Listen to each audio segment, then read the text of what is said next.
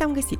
Eu sunt Cristina, iar tu asculti Sănătate zi de zi, primul podcast independent de sănătate, prevenție, nutriție și stil de viață din România.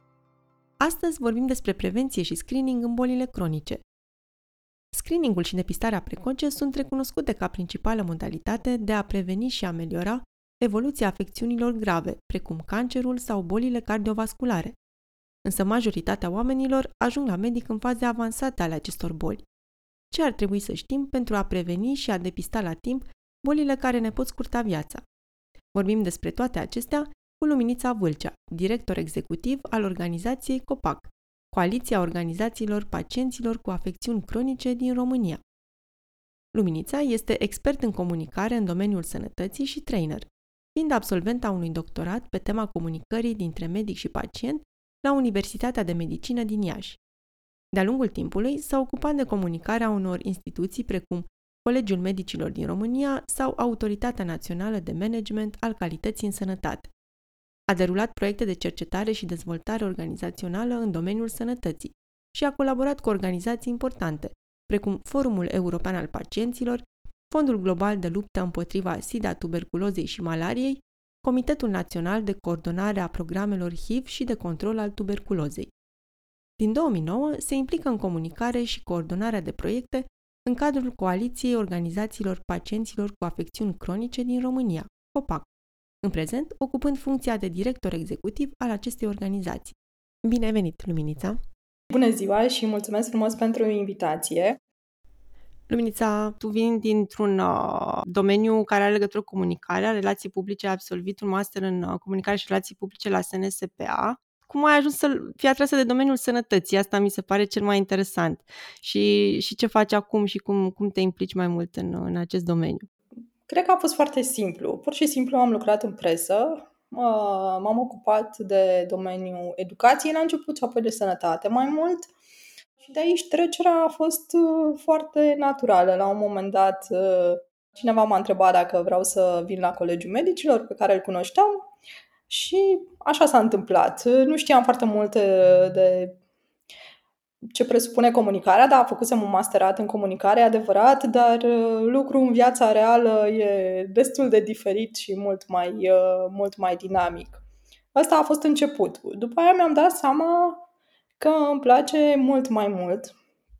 Comunicarea, după mine, este și jurnalism, categoric, dar are și o componentă de jucător. Dacă atunci când ești jurnalist, practic scrii uh, ce fac alții, când uh, faci comunicare, de fapt faci proiecte și le comunici. Asta înseamnă că, într-un fel, uh, dai, dai o direcție și subliniezi, pui o lumină pe lucrurile care sunt importante. E adevărat că în momentul ăla am avut și foarte mult noroc că oamenii de acolo m-au lăsat să Uh, m-au lăsat să fac lucruri și au avut încredere în mine și asta m-a ajutat mult să mă dezvolt. Asta la Colegiul Medicilor, din uh, experiența din cadrul Colegiului Medicilor.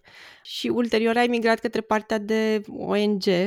Uh, tot la colegiu sau, n-a fost ulterior, uh, tot la colegiu s-au uh, legat lucrurile. La un moment dat, uh, președintele de atunci a, cred, a considerat și a fost uh, cumva primul care a făcut chestia asta. Considera foarte important uh, relația cu asociațiile de pacienți, care erau la, la început și a făcut un parteneriat în COPAC, cu COPAC-ul.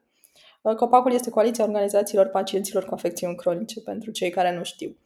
Uh, și cumva, din momentul ăla am început să-i ajut, pentru că mi-a plăcut de ei și pentru că mi-a plăcut ce făceam împreună.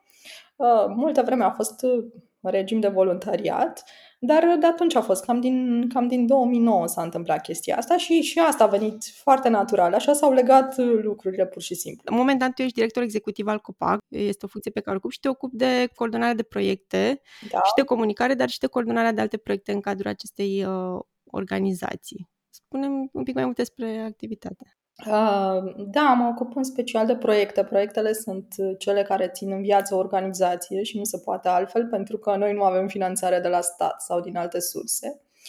Uh, și cumva, uh, după o creștere lină și mă, constantă, aș zice, în ultimii trei ani am crescut foarte mult pentru că derulăm, derulăm mai multe proiecte europene două proiecte de screening pe boli cardiovasculare Uh, și pe cancer colorectal. Firește, nu singuri, împreună cu instituțiile statului, cu Institutul Național de Sănătate Publică în uh, cazul screeningului de boli cardiovasculare și cu Spitalul Militar Central pe screening uh, de cancer de colon.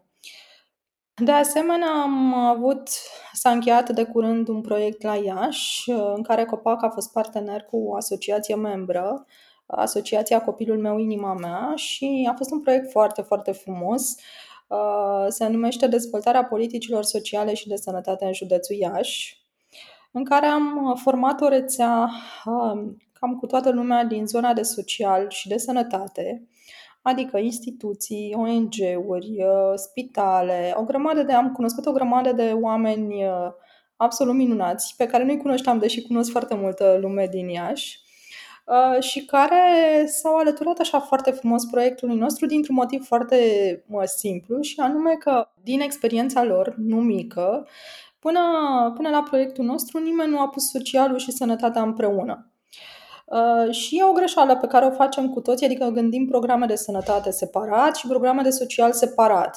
De fapt, beneficiarii programelor de sănătate sunt, uh, sunt persoane care de multe ori au și o, o dizabilitate dată de boala cronică sau de o altă cauză, dar de cele mai multe ori de boala cronică. Și atunci, ca pentru a avea niște, niște politici coerente, trebuie să le pui împreună. Uh, mai avem un alt proiect și aici cred că e o premieră pentru o asociație de pacienți. Avem un proiect finanțat, uh, un proiect de cercetare finanțat direct de la Comisia Europeană. Suntem într-un uh, mare consorțiu cu multe universități și cu alte start-up-uri, firme, pe, firme mari din, din Europa. Iar proiectul își propune mai ales să dezvolte aplicații care să ajute cinci patologii cronice îmi poți spune care sunt acestea? Sigur. Uh, cancer, boli cardiovasculare, boli cronice în general, uh, prevenție și uh, boli mentale. Uh-huh. La prevenție te referi la mm, prevenția tuturor patologiilor cronice? Da, prevenție înseamnă mm, screening pentru populație, pentru toate patologiile, dar în special pentru patologiile care au foarte, mulți, au foarte multe uh, persoane care se îmbolnăvesc și aici vorbim uh, mult de cancer, uh, de, de boli cardiovasculare și între, este foarte în, în creștere în ultimii ani depresia și tot ce înseamnă boli mentale. Mm-hmm. Se pare foarte interesant. Deci dezvoltarea de, de tehnologii pentru a realiza toate acestea. Uh, cu, în România, adică în parteneriat cu instituții de la noi? Uh, nu numai în România, e un consorțiu din 12 parteneri din șapte țări, uh, din Germania, din Franța, din Italia, din Grecia, din Portugalia. Din România sunt uh, sunt, doi, uh, sunt două organizații care fac parte, uh, noi ca și ONG și BEIA este o, o firmă uh, care derulează foarte multe proiecte europene, mai ales pe zona de tehnologie. Foarte interesant. Cred că vom afla, nu am văzut comunicări. Suntem la început de asta. Suntem la început, dar... Abia aștept să aflu mai multe.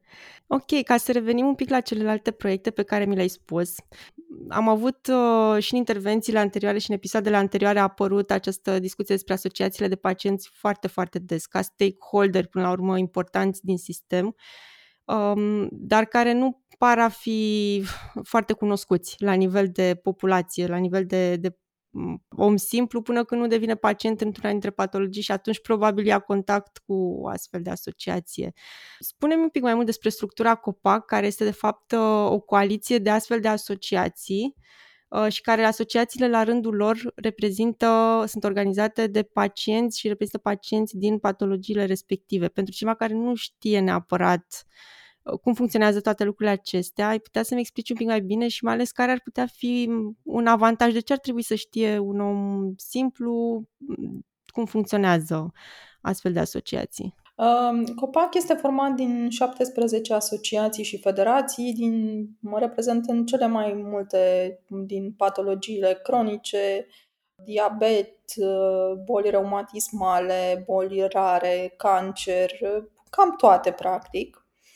Uh, și unele dintre ele, cum este Alianța de Boli Rare, are la rândul ei alte 50 de asociații reprezentând uh, fiecare, fiecare mă rog, o parte din boli, pentru că bolile rare sunt foarte, foarte multe. Uh, de ce e important ca oamenii să știe? Pentru că au noi un partener, iar dacă au probleme, se, ni se pot adresa și putem să încercăm să găsim soluții, nu știu, la probleme care se întâmplă, de exemplu, medicamente care nu mai sunt, întreruperi de finanțări la programe de sănătate. Din păcate, vorbim în mod curent de lucrurile, de lucrurile acestea. Uh, pe de altă parte, pot să afle mai multe lucruri despre circuitul pacientului în sistem. Pe site-ul nostru www.copac.ro avem o grămadă de informații, de exemplu, ghiduri pe diverse patologii făcute împreună cu profesioniști, care sunt foarte bune de citit, sunt din surse verificate, nu e o inform- este o informație foarte bună. Pe de altă parte, derulăm programe care i-ar putea ajuta am avut și o să reluăm grupuri de suport pentru pacienți uh, cronici care trec prin episoade de depresie. Avem aceste programe de screening în care am rolat, am uh, testat prin organizația noastră uh, peste 12.000 de persoane. Deci putem să le oferim niște lucruri la care nu au acces direct prin, prin sistemul de sănătate sau conexe și cred că îi putem, îi putem ajuta. Și uh, cumva cred că e important și pentru populația generală să știe, pentru că în România bolile continuă să fie diagnosticate târziu și e important să avem mai multe informații despre sănătate ca atunci când avem un simptom sau ceva să, uh, să mergem la medic și să, să descoperim mai devreme, pentru că de, de cele mai multe ori o boală care e descoperită mai devreme e tratată cu succes și cu rezultate mult mai bune decât una tratată mai târziu. Mhm. Deci au o funcție foarte importantă de informare și de derularea de, de programe în rândul populației. Uh, punând lucrurile cap la cap uh, și văzând că tu ai coroborat cumva cele două zone, mediul profesionist, medical, oficial și cel ONG, pare că din zona de ONG pot fi făcute foarte multe lucruri cu impact. Uh, este aceasta o verigă unde dacă acționezi poți să ai cel mai mare impact față de alte zone în care putem obține beneficii în sănătate? Uh, da, cumva ONG-urile sunt active și au devenit din ce în ce mai puternice. Uh, deși pe sănătate cred că sănătatea cred că e cu numărul cel mai mic de ONG-uri, deci mai e loc și mai e multă treabă de făcut. Uh, dar da, de multe ori prin presiune sau prin dialog sau prin, nu știu, multe alte mijloace reușesc, reușim să, să schimbăm anumite, anumite lucruri. Poate chiar și politici publice sau poate introducerea de noi reglementări. Uh, un exemplu foarte bun care mie mi-e foarte drag este cel legat de accesul la vaccinare al pacienților cronici. Uh, noi am adus, COPAC a adus în discuție acest subiect în 2018 Uh, și anul acesta, de anul acesta sunt uh, disponibile prin compensare vaccinurile, în special pentru pacienții cronici uh, în proporție de 100%, dar și pentru populația generală în, în proporții diferite. E adevărat că a durat 5 ani. A fost de vină și stabilitatea pentru că am avut uh, discuții cu uh, mai multe guvernări în, în acești 5 ani, dar până la urmă s-a întâmplat. Uh, cu siguranță era mai bine dacă se întâmpla în 2019, pentru că uh, pandemia a adus, uh, a crescut gradul de neîncredere al populației în vaccinuri, chiar și în cele clasice, pentru că noi vorbim de cele clasice, de gripal, pneumococic, meningococic, nu, uh, nu de cel COVID. Uh, dar e un început și cred că încet, încet, uh, dacă oamenii au acces, vor uh, și medicii lor specialiști le spun că dacă ai o boală cronică, o infecție te poate îți poate aduce complicații și uh, multe probleme și spitalizări și tot așa, încet, încet se vor, se vor vaccina. Important e să ai acces, să ai acces și să, să fie gratuit, pentru că unele dintre ele erau foarte scumpe, ajungeau pentru un pacient cu cancer, o schemă ajungea undeva la 1000 de euro, ceea ce, în mod evident, mulți dintre ei nu, nu și-o permiteau. Ok, deci uh, aceste asociații pot să ofere cumva un ajutor foarte concret, adică să implementeze niște programe pe care statul nu le implementează. Nu, acesta e implementat de stat. Uh, deci, deci din, uh, din toamna aceasta, uh, acum în momentul ăsta, gripalul este compensat.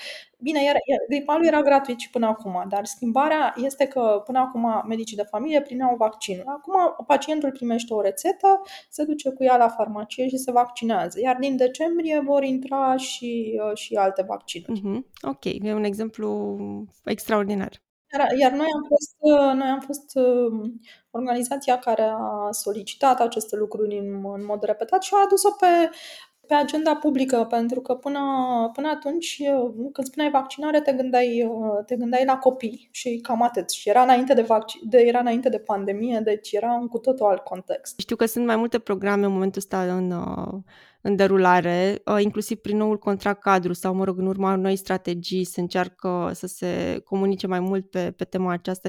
Și pe prevenție în general. E, de, de anul acesta contractul cadru începe să pună accent pe prevenție, pe descoperirea de cazuri noi și asta e foarte important. Uh-huh. Um, ai menționat mai devreme programele Totul pentru inima ta și Rocas, pe care le-am am văzut că se, se, pe tema lor se comunică foarte, foarte bine în social media. Adică foarte e mult, cred că am disperat pe toată lumea. e foarte bine, pentru că în felul ăsta afli că sunt chiar niște programe care funcționează, sunt actuale și sunt la tine în zona ta, cum ar veni. Adică cei care locuiesc în acele zone pot beneficia de ele.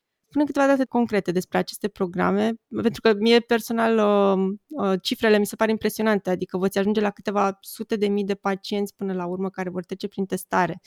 Uh, este un impact major, nu? Și sunt realizate în colaborare cu instituții ale statului. De fapt, noi suntem partenerii instituțiilor statului, dar cumva exact. suntem partenerii mai vizibili și mai, mai activi. Uh, ROCAS, uh, programul de screening pentru cancerul colorectal, uh, noi suntem parteneri doar în programul în care testează persoane din București și din Ilfov, dar au mai fost încă alte trei programe similare în Sud Muntenia, în zona um, Craiova și limitrofă și în sud-est Constanța. În afară de Constanța, restul s-au, s-au terminat și au testat 50 de mii. Constanța și noi mai suntem uh, încă activi. Uh, uh, Rocas 2 pe București Ilfov am testat până acum puțin peste 41 de mii de persoane. Mai avem două luni jumate, sperăm să ajungem la 50 de mii. Cumva a fost, cred că, cel mai greu București Ilfov pentru că din două motive. Unul, aici populația are mai mult acces la analize și atunci cumva e mai reticentă față de, de analizele gratuite și, din păcate, nu am reușit să convingem foarte mulți medici de familie. Am avut doar 120 din 1400 că sunt în București și în Ilfov. Da, n-are, n-are rost să spunem de ce n-am reușit să-i convingem, pentru că sunt puțini, sunt și ei încărcați de multe, de multe lucruri. Important este că din acești 41.000 de persoane, 5,5% au fost uh, teste pozitive. La Spitalul Militar s-au făcut aproximativ 1000 de colonoscopii. Cazuri de cancer nu au fost atât de multe, au fost în jur de 30, 30 și ceva, dar au fost foarte multe probleme descoperite la alte persoane, cum sunt acei polipi pe colon, care au fost și rezolvați la colonoscopie, dar care, dacă nu erau rezolvați, în câțiva ani ajungeau cancer și au fost prinși cu mult înainte. Și despre asta este screeningul și de aceea e important să mergem nu atunci când avem semne, Uh, pentru că și noi când vorbim cu oamenii ne spun, domne, eu n-am nevoie de test, că n-am nimic. Screeningul este pentru persoane care n-au nimic sau care n-au niciun semn, uh, pentru că um, atunci când deja ai semne e prea târziu. Asta e foarte important. Totul pentru inima ta a fost un program foarte mare, un program uh, național. A fost coordonat de Institutul Național de Sănătate Publică, uh, cu mulți parteneri, institute ale inimii, ONG-uri, Societatea Română de Cardiologie. A fost un program foarte mare, uh, care și el este aproape de final. Uh, s-au testat 140.000 uh, de oameni Uh, și uh, foarte mulți au fost descoperiți cu probleme uh, cardio și e important că cei care au fost descoperiți la medicul de familie cu probleme au fost trimiși mai departe în spitale județene sau în, în centre de cardiologie. Deci ei practic au fost și, uh, și programați mai departe. Nu au fost, și asta este și în ROCAS, deci programul a fost complet. Cei descoperiți nu au fost lăsați, ok, v-am descoperit, au fost adresați mai departe. Mm-hmm. Observ că acestea sunt niște programe foarte punctuale, determinate în timp, adică se vor termina la un moment dat. Există șansa să implementăm astfel de programe de screening pe termen nedefinit, adică ca parte a politicilor uh, de sănătate publică? Uh, așa ar trebui, acolo trebuie să ajungem. Însă până, până acolo vor mai fi o linie de de proiecte de screening. Uh, ele se vor deschide pentru scriere și pregătirea anul viitor și probabil vor începe în 2025. După această linie, probabil că uh, va deveni o obișnuință și uh, vor rămâne în programele de sănătate și așa ar trebui să rămână, pentru că acest test FIT care îl facem noi în, pentru cancerul colorectal și care evidențiază sângerările din scaun, Uh, el în țările civilizate, când împlinești 50 de ani, îți vine prin poștă și îl returnezi tot prin poștă. Uh, dacă nu îl returnezi și ajungi într-un caz, uh, ajungi într-un caz de cancer într-un stadiu avansat, este foarte posibil să, să trebuiască să și plătești pentru că nu ai, nu ai făcut toți pașii și cumva Uh, lucrul ăsta responsabilizează oamenii, adică trebuie să avem și acces la, la testare, dar trebuie să fim și conștienți că are un preț uh, dacă nu facem asta. Uh-huh. Sigur că în momentul în care statul oferă toate uh, condițiile pentru a avea acces și tu nu te mobilizezi, e responsabilitatea ta ca pacient. Dar pentru asta cred că trebuie să existe întâi aceste condiții um, oferite. Absolut.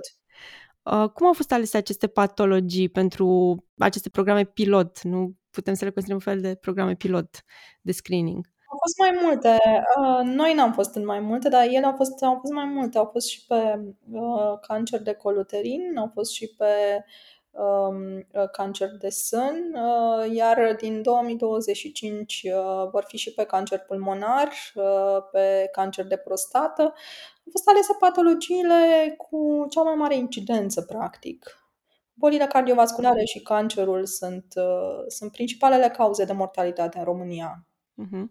Și probabil uh, și de mortalitate evitabilă, într-adevăr mi-ai spus un pic despre un proiect viitor pe care îl pregătiți și abia aștept să aflu mai mult despre el. Legat de importanța uh, depistării precoce și a screening-ului, aș vrea să revin un pic la, la asta.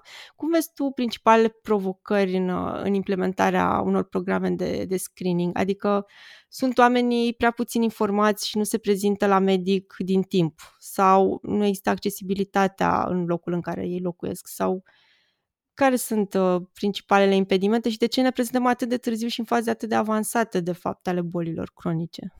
Da, sunt mai multe. Uh, unul ar fi birocrația și greutatea instituțiilor.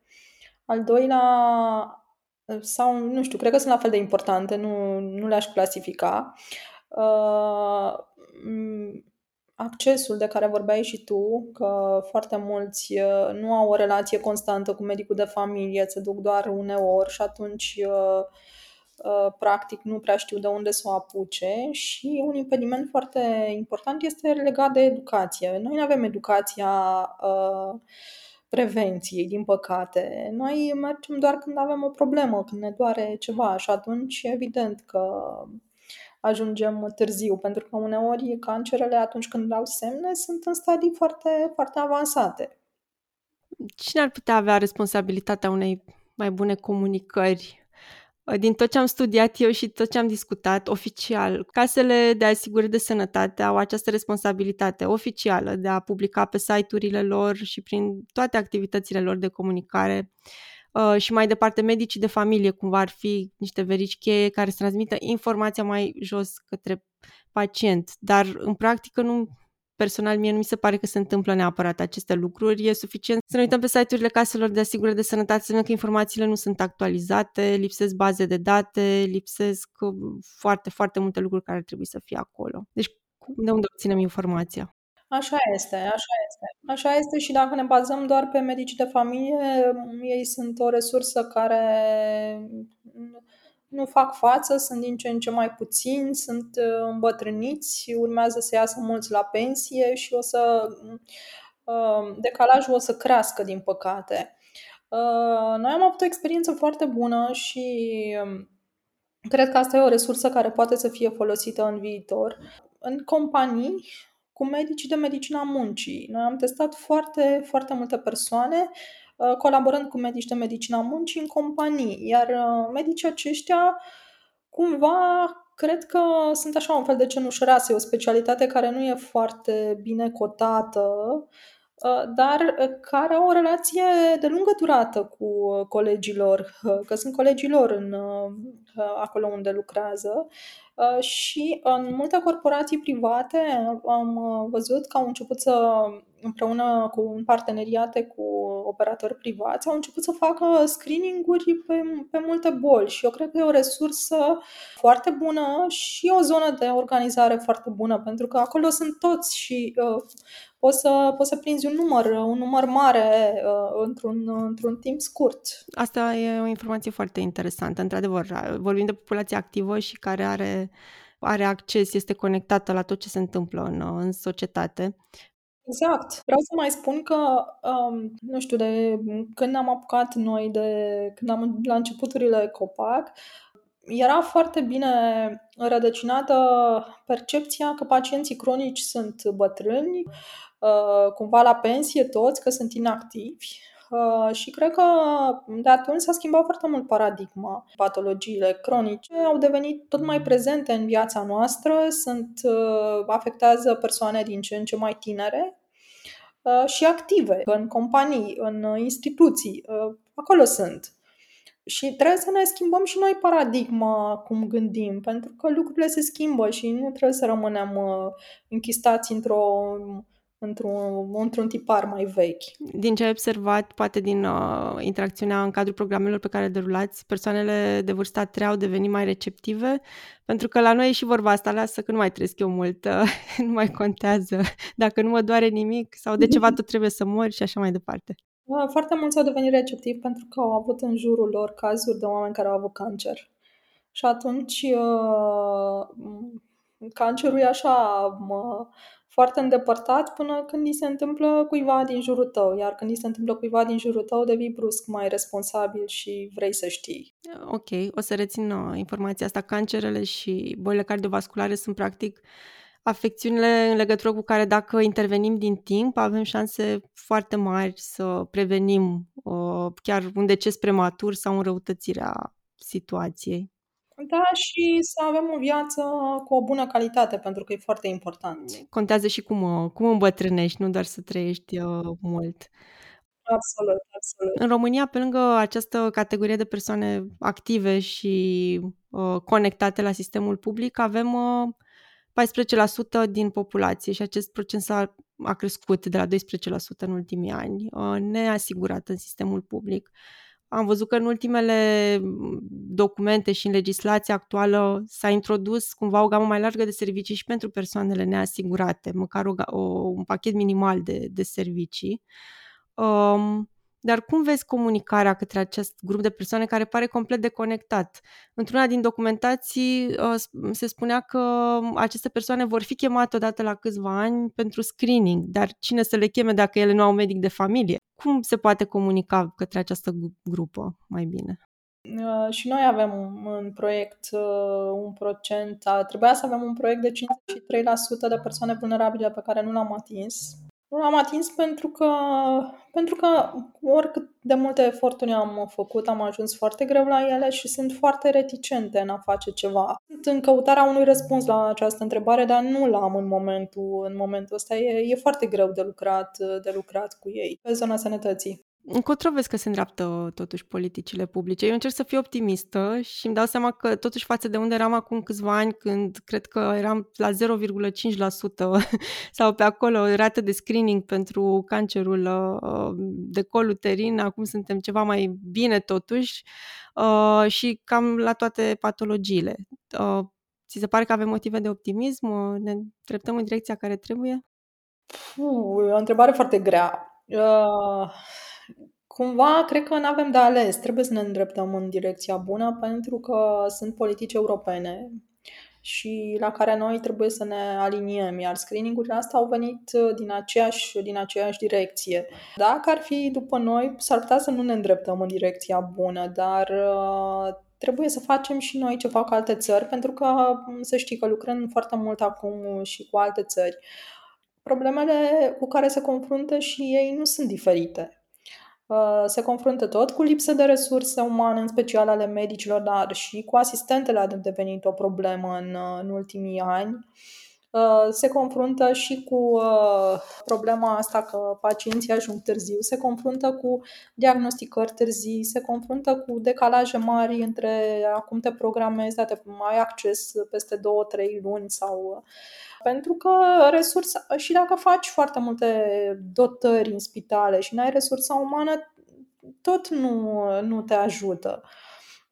Dar da, trebuie să fim optimiști pentru că pe plan european se întâmplă foarte multe, pentru că sunt foarte multe proiecte de cercetare pe, pe sănătate și foarte multe au uh, o zonă de screening uh, ca primă opțiune. Asta înseamnă că uh, eu cred că nu știu, în 2, 3, 5 ani s-ar putea ca cancerul să-l diagnosticăm uh, mult mai simplu, doar uh, cu teste de sânge sau uh, pur și simplu cu niște baterii mult, mult mai ușoare decât, decât avem acum. Poate e utopic, dar știu că se lucrează în niște proiecte foarte, foarte mari și de genul ăsta și cred că vor avea rezultate. Nu știu să spun când, dar cu siguranță, cu siguranță vor avea. Iar noi suntem parte din asta, fie că ne place, fie că nu ne place și trebuie să ne, să ne aliniem. Dacă suntem deștepți și știm să, să mergem și noi către ei și să schimbăm lucrurile, atunci s-ar putea să se întâmple mai repede. Cu siguranță o să ne ducă și pe noi valul progresului. Un alt, un alt subiect care mi se pare că este de interes și apare veșnic uh, în orice conversație este problema datelor. Uh, și știu că, mm, cel puțin în privința unora dintre asociațiile de pacienți, ei acționează cumva ca principali agregatori de, de date, pentru că în realitate, înțeleg că ne confruntăm cu lipsa unor registre de pacienți pentru majoritatea bolilor cronice. Nu prea există date agregate. Bine, INS face, are ceva date, dar ele nu sunt uh, analizate și agregate și puse în slujba unor politici publice întotdeauna. Așa că organizațiile de pacienți sunt printre puținele care fac această muncă de cercetare, de agregare din diferite surse și să vină cu niște rapoarte și cu niște date pe, concrete pe masă cum putem să colectăm mai consecvent aceste informații și să, să le analizăm și să, nu știu, să le putem să le folosim în slujba oamenilor.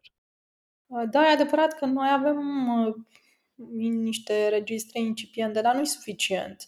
Și nu e suficient pentru că registrele adevărate de pacienți iau acolo și uh, toate datele medicale, poate și uh, inclusiv încărcate Uh, radiografii, uh, teste RMN, toate lucrurile acelea. Asta înseamnă, de fapt, o bază și un registru adevărat. Dar uh, tot pe fonduri europene știu că urmează ca Institutul Național de Sănătate Publică să-și dezvolte un asemenea registru. De fapt, e cumva incipient. În proiectele astea s-au făcut registre de screening. Tot ce am făcut noi sunt în, sunt în niște registre și sunt niște date.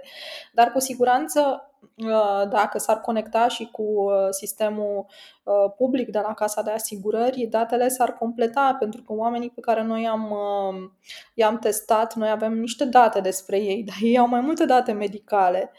Dar, din nou, și aici este, este marea bătălie a a proiectelor de cercetare. Toate proiectele de cercetare, pentru a avea uh, niște rezultate foarte bune, trebuie să aibă acces la date reale și să testeze niște, să facă niște studii pe, pe, pe zona asta. Deci, uh, e de muncă și cred că o să, se, o să se întâmple încet, încet.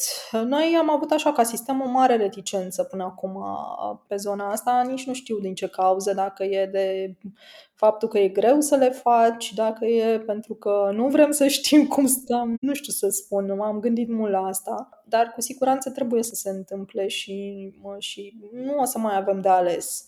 Am uh, auzit și această versiune, că um, cumva nu, nu dorim să știm cum stăm pentru că asta ne-ar obliga să luăm și niște măsuri și nu suntem pregătiți nici financiar, nici da. ca structural să luăm aceste măsuri și atunci e mai simplu să evităm problema, cum ar veni. Exact, exact. Tu ai exact. uh, fost implicată și în uh, niște programe legate de relația medic-pacient. Uh, și îmbunătățirea acestei relații de comunicare dintre ei. Eu am găsit pe site-ul Copac uh, niște date despre un program care a fost acum câțiva ani, uh, dar sunt sigură că poți să îmi spui mai multe despre cum crezi tu că ar trebui să deruleze o relație ideală între medic și pacient, care ar fi principalele provocări în comunicarea dintre ei și ce ar putea face ambele părți pentru a îmbunătăți această relație. Verica asta a comunicării cred că e cea mai importantă în relația dintre medic și pacient, pentru că uh, de aici lucrurile pot să uh, decurgă foarte bine și pacientul să aibă o evoluție foarte bună, pentru că înțelege ce are de făcut uh, și în termen de tratament, dar și în termen de stil de viață și cum să se adapteze, sau poate să decurgă foarte prost și pacientul să se întoarcă la doctor într-o stare mai proastă decât prima dată. Uh, da, cred că e de lucru și cu medicii și cu pacienții, pentru că nici unii, nici alții n-au fost foarte educați pe zona asta. La facultate comunicarea se studiază, dar este un curs uh, opțional, este un curs scurt de un semestru, nu este absolut deloc suficient uh, și lucrul ăsta se vede. Noi am ținut mai multe traininguri, mai ales cu, um, cu studenții și cu medicii rezidenți, pentru că de la ei vine schimbarea și ei sunt foarte deschiși și sunt foarte curioși și vor să afle mai multe și își dau seama că au nevoie de comunicare. De multe ori medicii cred că știu să comunice, dar uh, uneori uh, pur și simplu unii au abilități native, iar alții au nevoie mai multă de training. Cumva în ultimii ani uh, simt că lucrurile s-au mai schimbat, uh, dar da, mai este nevoie de lucru. Iar în zona pacienților uh, și ei au nevoie, în primul rând, au nevoie să fie mai ferm și să nu le fie așa de rușine să întrebe, să nu le fie rușine să uh, spună că eu n-am înțeles, vă rog să mă explicați, pentru că altfel uh, mă, să se, mă, se vor întoarce mă, la cabinetul medicului uh, și mă, practic și unii și alții vor pierde timp, timp de două ori. Așa că noi cumva le facem un training în care îi învățăm uh, să-și noteze pe hârtie ce au să întrebe, uh, să vină cu temele făcute, cu ce medicație mai au și lucrurile acestea foarte practice, pentru că pacientul de multe ori se pierde când ajunge la un medic și nu mai știe nici ce să întrebe, nici ce pastile ia și atunci uh, iar e o pierdere de vreme, iar medicii clar că n-au, n-au foarte mult timp, iar timpul care l-au e bine să fie valorizat foarte bine. Uh, din păcate, încă avem uh, în spitale de multe ori discuții legate de diagnostic de față cu multe alte persoane. Nu, au, nu există în multe spitale, nu există un spațiu în care medicul să stea, să stea de vorbă cu, uh, cu pacientul sau cu aparținătorul și stă pe sală, stă pe scară și unde mai găsește un pic de loc. Iar asta nu e, nu e absolut deloc ok. De multe ori în în străinătate au un timp alocat pentru comunicare și te întreabă ei, mai ai, mai ai ceva de întrebat, ai înțeles tot, pentru că vor să se asigure că lucrurile sunt pe drumul cel bun și cumva acolo trebuie să, să ajungem și noi. Poate ar fi util un uh, protocol de comunicare în unitățile medicale și cu siguranță, cel puțin în spitalele care se reabilitează sau care se construiesc de la zero un cabinet unde pur și simplu să poată să stea de vorbă. Nu, nu e așa de complicat, dar totuși dacă nu facem ceva, nu, nu se schimbă nimic. Probabil că paradigma trebuie întâi și întâi schimbată. Adică această relație de putere cumva care e între medic și pacient. Pacientul merge și așteaptă ca medicul să îi spună tot ce trebuie fără ca el să întrebe mare lucru. Probabil că și atitudinea multor medici a fost în trecut cumva autoritară și intimidantă pentru pacienți și m- pur și simplu s-au concentrat pe rezolvarea problemei strict patologiei în sine fără prea multă comunicare. Așa este, dar mm, cumva se schimbă și generațiile și dacă părinții și bunicii noștri poate n-aveau multă carte și nu știau, nu înțelegeau multe, ă, generațiile care vin sunt cu siguranță mult mai educate și vor să înțeleagă ce se întâmplă cu ei, nu vor pur și simplu să facă un lucru ă, ca așa îi spune cineva, ci să înțeleagă de ce îl fac și de ce e important și să înțeleagă și ce se întâmplă dacă nu îl fac. Mm-hmm. Plus că probabil că în multe situații există și problema consimțământului informat, adică tu în momentul în care accepti să faci un tratament trebuie să poți să fii informat și să, să înțelegi exact, cum, cum spuneai tu, de, de ce îl faci. Asta presupune ca întâi să-ți explice cineva. Exact, exact. Care ar fi abilitățile, nu știu, câteva, două, trei abilități esențiale pentru un medic uh, în materie de comunicare? Uh, eu am făcut uh, mai de mult puțin uh, în lucrarea de doctorat un studiu pe tema asta și pacienții au spus că un medic ar trebui să fie empatic, să fie prietenos și cel mai important să-i pese. Pe asta au pus cei mai mulți accent. Și probabil că da, dacă îți pasă de ce faci, dacă îți pasă de pacienții tăi, cu siguranță Uh, discuți mai bine și îi faci să înțeleagă. Și practic asta e valabil pentru oricine în, uh, în orice facem. Dacă ne pasă de lucruri, cu siguranță le facem mai bine și ies mai bine. Care ar fi câteva situații foarte punctuale în care o comunicare bună ar face diferența la modul absolut, este strict necesară? Păi, uh, dacă vorbim de oameni în vârstă, acolo unde sunt tratamente complicate, de gen la prânz trebuie să iei o jumătate de pastilă, la seara una trebuie să stai cu omul respectiv, să-i faci o schemă și să înțeleagă. Pentru că dacă nu înțelege, nu știu, de un pacient cu diabet, de exemplu, scapă de sub control și apar tot felul de complicații. Și de multe ori despre asta e vorba, că sunt mulți care sunt pacienți în vârstă și la care le este greu, adică trebuie să vezi și care e nivelul și să încerci să le explici încât să, să înțeleagă, să le scrie anumite lucruri dacă nu le rețin. Am mai văzut o tactică la o doctoriță cardiolog care îmi place foarte mult. Atunci când vede că nu înțelege cineva, îl roagă să vină cu cineva din familie ca să înțeleagă. Adică sunt anumite lucruri care nu sunt foarte complicate, doar pur și simplu trebuie să te, să te adaptezi un pic la fiecare. Mhm. Deci nu e suficient să prescrii un tratament, ci trebuie să te asiguri că el este și adoptat, pus în aplicare, altfel uh, nu va funcționa. Da, exact. Deci are și pacientul o responsabilitate pe partea asta. Uh-huh. Și probabil și în patologiile mai complicate, în cazul în care trebuie dată o știre puțin mai neplăcută în legătură cu evoluția unei boli.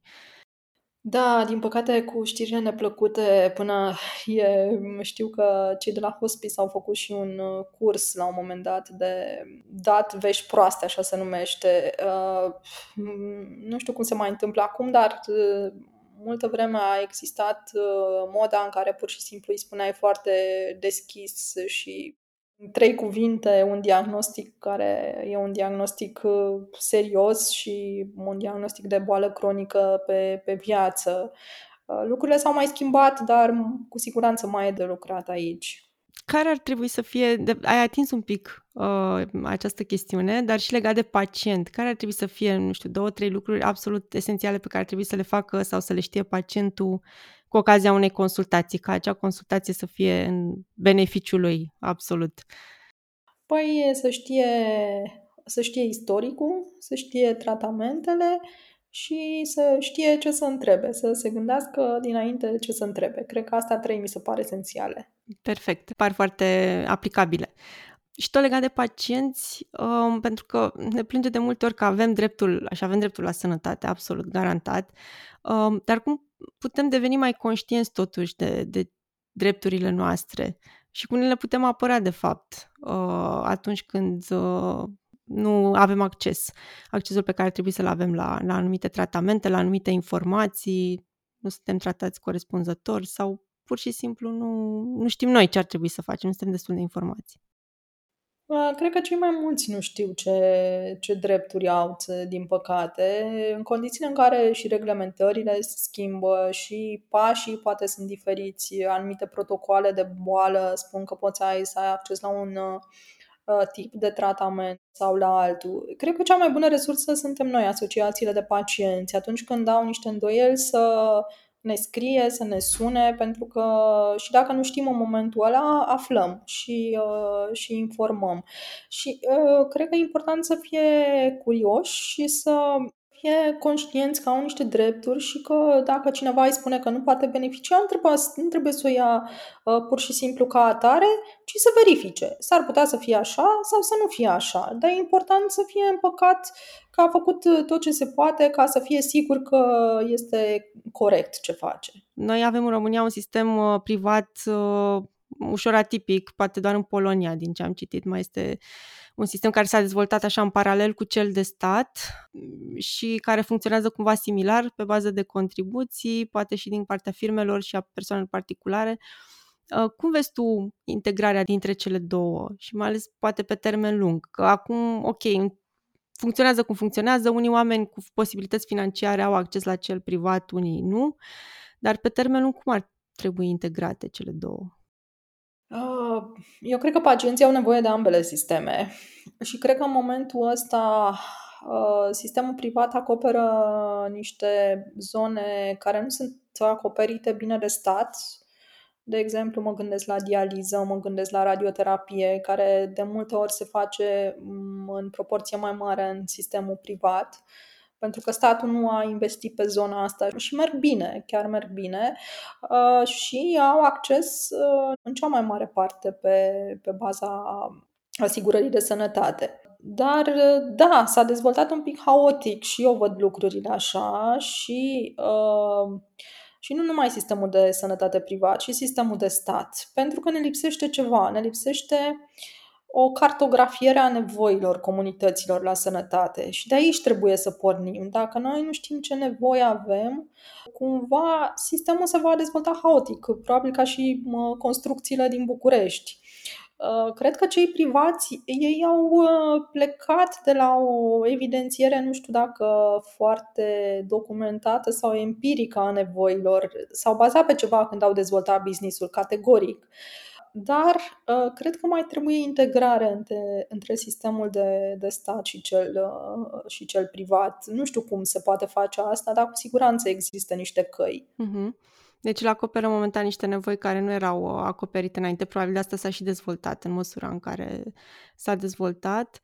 Pe termen lung vom vedea cum, da. în ce direcție ne îndreptăm. Crezi că există vreun model internațional spre care ne îndreptăm, cu care ne putem compara? Nu, s-au discutat foarte multe modele, cel francez, cel polonez, care e foarte dinamic și se dezvoltă foarte mult, dar uh, nu, cred că trebuie să ne creăm propriul model bazat pe nevoile și pe resursele noastre, dar uh, trebuie să ne facem puțin mai bine temele și să vedem, uh, chiar să vedem care sunt nevoile și o să vedem asta dacă ne facem registre de pacienți, dacă facem o cartografiere a posturilor lipsă din sistemul de sănătate și vedem uh, ce specialități ar trebui să creștem numărul la rezidențiat, ce ar trebui să facem, nu știu, ca să se ducă tinerii spre medicina de familie, care e o mare problemă. Adică, cumva lucrurile trebuie mai sistematizate și mai organizate decât s-a întâmplat până, până acum uh, și cred că ar trebui niște planuri pe cel puțin 10 ani, nu planuri pe fiecare guvernare. Fiecare guvernare are niște priorități, altă guvernare are alte priorități și se strică ce s-a întâmplat și nu e, nu e coerent să fie așa. Eu am tot uh, studiat în faza de documentare planurile naționale, strategia națională, programe regionale. Avem foarte multe tipuri de planuri și programe, multe documente, foarte multe da. documente, doar că atunci când te uiți în practică și aștepți efectiv implementarea lor, lor nu, nu prea se vede și mă întreb ce, ce lipsește și cum am putea să îmbunătățim. Este ceva ce noi oamenii simpli am putea face, asociațiile de pacienți, pacienții, ca să împingem lucrurile?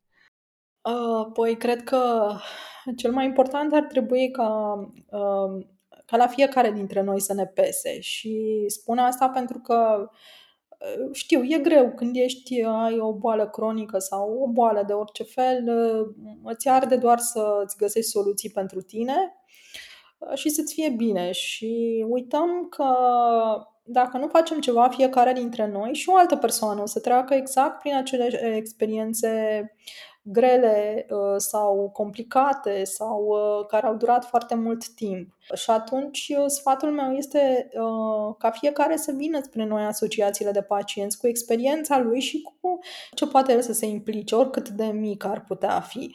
Pentru că putem să schimbăm lucrurile doar văzând cât mai multe nevoi, iar nevoile astea vin de undeva de, undeva de jos. Uh, noi, ca și ONG, dacă nu uh, vorbim cu cât mai mulți oameni și nu vedem care sunt experiențele, nu o să știm care e realitatea. Deci avem nevoie ca cât mai mulți oameni să se implice și să facem asta împreună cu uh, tine care faci un podcast și îți pasă de lucrurile astea și cu alți colegi care sunt la alte organizații. E ca un puzzle, trebuie să le punem uh, cap la cap ca să vedem exact ce, ce, ce putem să facem. Și da, eu cred că ONG-urile pot să schimbe foarte multe lucruri. Dacă așteptăm schimbarea să vină de la stat, ea nu o să vină. Dar noi putem să-i tragem de mână o dată de 10 ori, de 100 de ori uh, și să se întâmple ceva. Da, poate se întâmplă în 5 ani, cum s-a întâmplat pe, pe zona de vaccinare, dar totuși să se întâmple ceva, pentru că dacă nu îi trage nimeni de mână, că nu o să se întâmple nimic. Ce sfat ai avea pentru un uh, tânăr la început de drum care poate vrea să dea la medicină sau poate e pasionat de domeniu, dar nu vrea să dea la medicină, dar ar vrea cumva să contribuie la îmbunătățirea sistemului medical, pentru că acum sunt foarte multe profesii cumva complementare, politici publice, uh, iată, comunicare, uh, foarte, foarte multe alte lucruri. Psihologie. Exact, exact. Uh, ce sfat ai avea pentru cineva care încearcă să-și aleagă cariera și e pasionat de sănătate, pur și simplu? Uh, să meargă spre drumul care lui aduce cea mai mare bucurie Uh, pentru că dacă îi aduce bucurie și dacă o face din tot sufletul, o să o facă bine și o să-i facă plăcere să facă asta toată viața. Dacă o face doar așa că dă bine sau că e o profesie bine plătită, nu o să o facă bine și asta e valabil la orice, dar la sănătate cu atât mai mult. Adică oamenii aici pot să fie nu numai medici, dar uh, sunt foarte importanți și asistenții. Uh, sunt foarte importanți și asistenții sociali, sunt foarte importanți psihologii, din ce în ce mai importanți. E o zonă în care lucrezi cu oamenii și dacă nu îți place și nu simți ceea ce faci, e foarte, foarte greu să o faci. Mulțumesc foarte, foarte mult, Luminița, pentru timpul acordat și pentru toate aceste informații. Mulțumesc pentru inițiativele pe care le ai și pe care am început să le urmăresc în online și invit pe toată lumea să le urmărească și chiar să se înscrie în programele pe care le organizează COPAC Mulțumesc foarte mult și eu și mi-a făcut foarte mare plăcere. A fost așa o discuție la o, la o cafea. Sper să ai cât mai mulți uh, urmăritori, pentru că e clar că și tu o faci cu drag și, uh, și să ne revedem cu bine. Dragilor, acesta a fost episodul de azi din Sănătate zi de zi. Vă mulțumesc că ați ascultat și nu uitați să verificați descrierea episodului pentru linkuri la resursele menționate în discuție. Dacă v-a plăcut ce ați auzit, share-uiți, dați like și activați notificările pe platforma de podcasting preferată, ca să nu ratați episoadele viitoare. Aștept comentariile și părerile voastre la linkurile din descrierea podcastului, pe pagina de Facebook Cristina Laubi Sănătate zi de zi și în grupul de Facebook Sănătate, Longevitate și Stil de Viață. Până data viitoare, aveți grijă de sănătatea voastră zi de zi. Disclaimer Informațiile din acest podcast au scop educativ, de încurajare a unui stil de viață sănătos și nu înlocuiesc consultația medicală de specialitate. Pentru diagnostic și tratament medical adaptate nevoilor tale specifice, adresează-te întotdeauna unui medic avizat.